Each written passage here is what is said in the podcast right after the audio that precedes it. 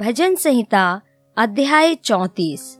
परमेश्वर की भलाई के लिए उसकी स्तुति। मैं हर समय यहोवा को धन्य कहा करूँगा। उसकी स्तुति निरंतर मेरे मुख से होती रहेगी। मैं यहोवा पर घमंड करूँगा।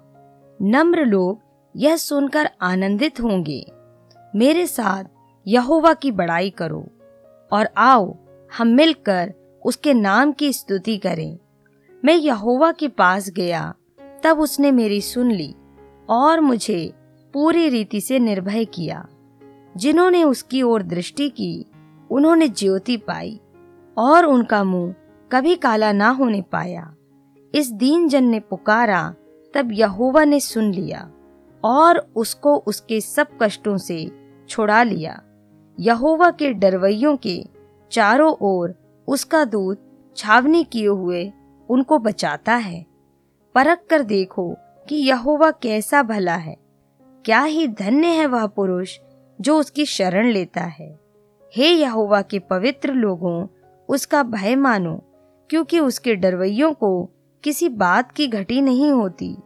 जवान सिंहों को तो घटी होती है और वे भूखे भी रह जाते हैं, परंतु यहोवा के खोजियों को किसी भली वस्तु की घटी ना होगी।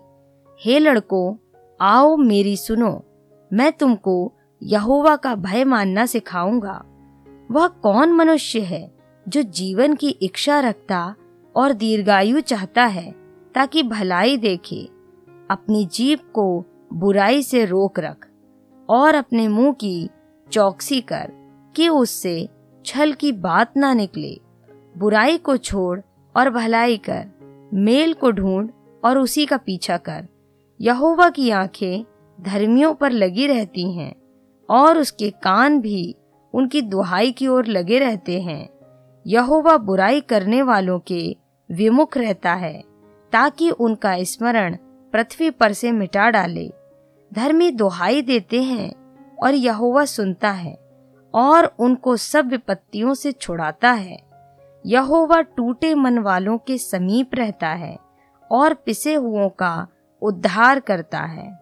धर्मी पर बहुत सी विपत्तियाँ पड़ती तो हैं, परंतु यहोवा उसको उन सबसे मुक्त करता है।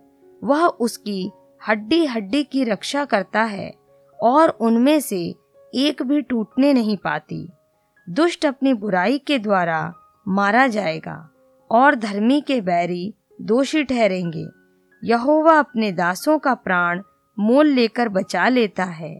और जितने उसके शरणागत हैं उनमें से कोई भी दोषी न ठहरेगा।